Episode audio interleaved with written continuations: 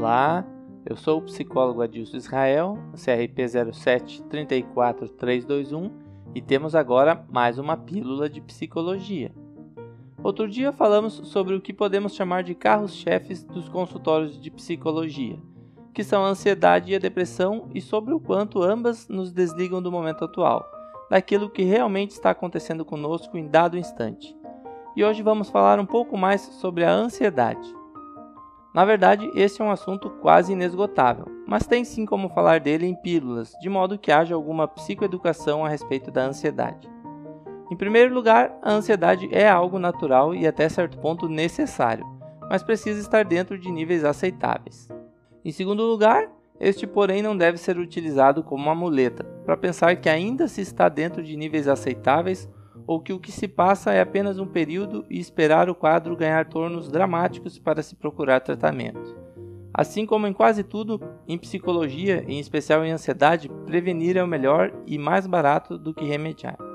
Atualmente, em épocas de internet banda larga, macarrão instantâneo e fast food, a ansiedade tem sido uma das questões que mais prejudica a qualidade de vida das pessoas. Como as coisas acontecem cada vez mais rápido, vivemos como se as respostas e os resultados também precisassem ser cada vez mais instantâneos.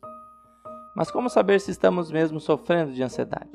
Bom, existem níveis, mas o primeiro sintoma é observar-se ansioso mas isso é apenas um alerta, e daí até procurar ajuda o caminho é um tanto mais longo.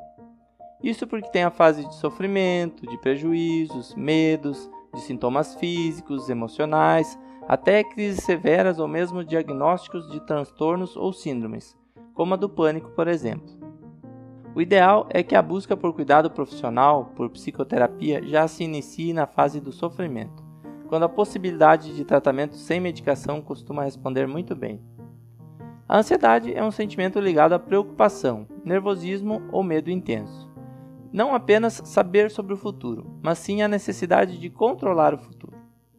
Só que, como nosso controle sobre o futuro muitas vezes não passa de uma ilusão, na prática isso se torna uma tarefa ingrata.